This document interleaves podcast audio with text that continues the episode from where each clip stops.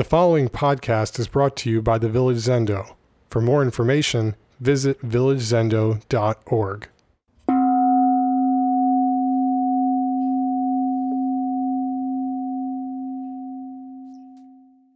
Good evening, everyone. Um, kind of a sobering evening. Um, I guess just really thinking and wishing that Donald had a peaceful journey out of this life. Thank you so much. And into the next, into the next realm. He can be free of his body confined in that tiny cell and just spread and be free. And it's kind of a miracle that from the depths of that tiny cell, you know, at this time, he managed to reach and touch all of us here, thousands of miles away uh, in New York City.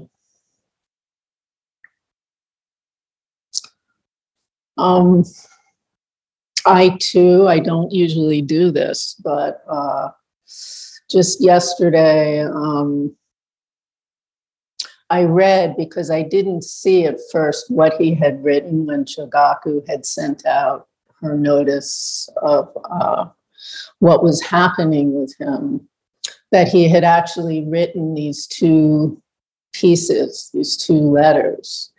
And so yesterday, when I was just trying to get a little bit more information on him, I, I read the letters and um, they're incredible. Uh, they were, not were, they are quite a Dharma teaching. And it seems very fortuitous uh, that it should be happening on this evening of Fusatsu which is our atonement ceremony, um, our ceremony of becoming at one with everything, and particularly including our greed, anger, and our ignorance, all those things that we try so hard to push away, to bury, to cut off, to ignore.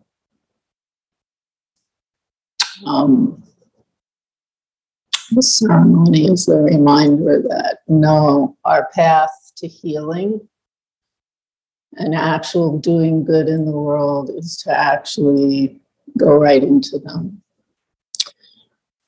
which is always easier said than done. And I just wanted to share with you because I was, as I said, really struck by what feels like the sincerity and the depth of his words um, as a way to engage with our suffering. Um, so he says, I have an imaginary flute and for those of you who don't know, he was in solitary confinement in a cell, you know, like seven by five by seven or seven by nine feet for 25 to 30 years of his life, if you can even begin to imagine that. Um, I have an imaginary flute that sometimes I play for this beautiful, gorgeous earth as a healing balm for all the idiotic stuff we humans do to her. I share with her my heart and let her feel that I care. Well, this flute also serves another purpose. When I feel such sadness as I did that day, and I want to say that this day was after he recently had his mother, his adoptive mother, uh, stepmother, pass, who was one of the few people who res- regularly visited him and with whom he had a very close and loving relationship, passed away. Um, and then within a few days after that, the two other people who had been working on his case and regularly seeing him and engaging with him each had to move. So he basically lost the three people with which he had been having a sustained human and emotional contact with. And, you know, he went into, you know, tremendous loss, despair, and as you can imagine, uh, what that might feel like. So, when I feel such sadness as I did that day, I'll start playing the flute in my heart and let the sadness be the melody. What comes out is always so beautiful. All that weekend, I let my heart be expressive this way. I know to never suppress or repress anything. It's better to embrace and accept loss rather than shove it down and hold it inside. When we experience beauty, it's very hard to remain sad because beauty is also joy. Sorrow transforms into joy. After a few days, I was very much at peace with all this change. I knew that they all live in my heart and even though we don't see each other physically, it never stops me from touching them spiritually. The healing process was complete. I can really appreciate the experience because, like any pain I've endured, it helps give me depth I wouldn't have had if I never would have experienced it. It also gives me an understanding or empathy towards others that only comes when we can put ourselves in their shoes and grasp what such pain and suffering is like for them. Most of us who have been in prison know what it is like to hit rock bottom. Had I never experienced a dark night of the soul, to by falling to such deep depths of hopelessness, how would I know what it is like when someone else is at the end of their rope without any hope and feeling complete despair? It's only by experiencing such deep anguish that I too can relate to theirs. Over the course of this life, I've learned not to be so quick in calling something a curse. Yes, it might be very unpleasant experiencing it, but in the right perspective, it very well may be a true blessing. Sorrow can be beauty, sadness transformed into joy. Had not the phoenix been consumed in the pyre and turned into ashes, how could he rise up with the most gracious beauty and melody? Impossible. So I say thank you, thank you, thank you to my life for all the ugly as well as the pleasant. Without it, I couldn't know depth. This is not only pain to purpose, but more importantly, purpose to pain. So, I mean, really anything else I might possibly say uh, feels a little extra after this. Mm-hmm. I remember something that Frank Seski said, I can never pronounce his name correctly, that really struck me um, when he came to speak once at the Village Zendo, and that the river of grief is the river that actually connects us all. And we try so hard to not go to and rest by and drink from and to just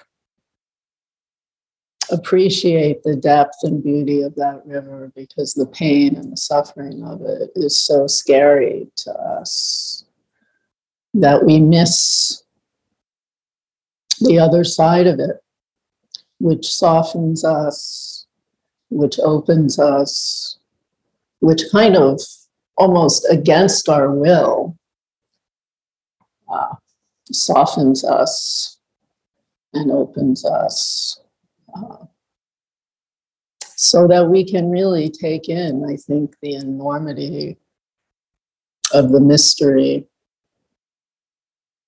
of reality and of our lives and the connection between us and all things. So, our monthly mo- uh, ceremony of atonement is really here to remind us of just that, you know. And it's interesting, I was thinking, you know, when I was standing there, that the center of any zendo is a bowing, you know. And we come in and we bow and we just surrender in this dropping down again and again and again as our needs and our heads just touch the floor. Hopefully, our egos can drop a little bit. Our sense of control our sense of that things need to be the way that we think that they need to be they are. Um, and we don't just think about it, we kind of physically do it. And even if we're only doing, and I shouldn't say only doing, if we're doing a standing bow, it's the same thing as if we go down to the ground. It's that lowering self um, into that river where we acknowledge our humanity, which includes our faults as well as our beauty. Because of time, I don't really think we have time. Uh, I don't have a clock or a watch here. I don't. Can someone tell me what the time is like? And what time does this end? Shinri was the one who knows all. Usually seven. Okay, seven is okay. Um, you know, but it's during this ceremony that we're reminded um, through the precepts how important and how vital it is that we look at and make contact with all those places inside ourselves that we don't want to go and often that we're not aware of. And so it just all begins with an awareness that these things are there, probably more deeply than we're willing uh, or able to recognize uh, on an everyday on an everyday basis. basis. And the precepts sort of give us various windows or ways into being and seeing um, those aspects of the self. Ah, the self that wants to kill parts of ourselves, sometimes others, many things, the many ways we kill, uh, the many ways that we can steal that uh, because we somehow feel we don't have enough or that we aren't enough. Uh, how might we steal?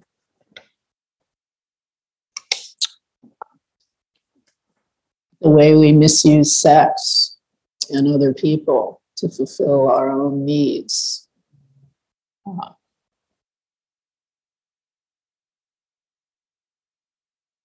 the fourth one. The fourth one. Thank you. Um, the way we lie, God. So many ways we can lie, you know, usually to avoid in some way seeing what we don't want to see about ourselves, about a situation, just about what's happening. Um, often before we know it, we can be lying. So when we look at these precepts, it's like an opportunity. How may I not be telling the truth in this situation to myself or to another?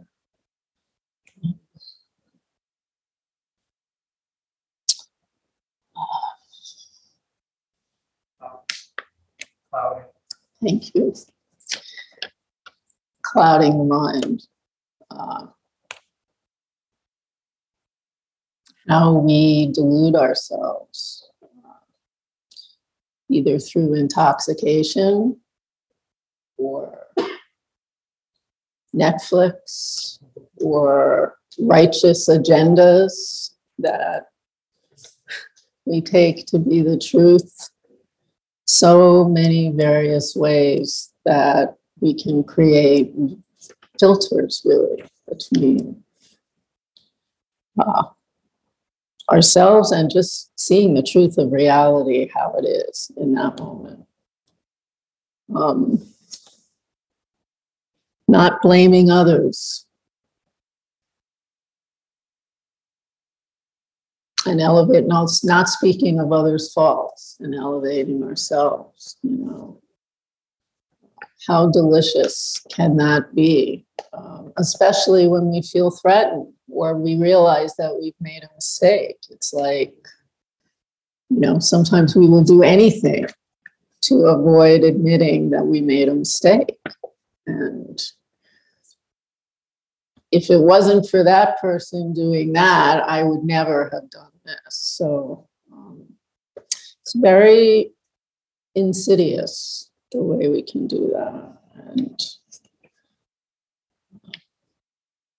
so, how do we elevate ourselves by speaking of others' errors and faults and putting others others down? Again, what a way to make ourselves feel better and to connect on a very superficial way with other people.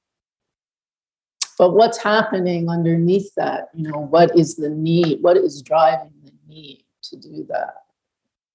Uh, so we not only just want to look at the behavior, but also what is underneath that behavior. Where is where is that coming from?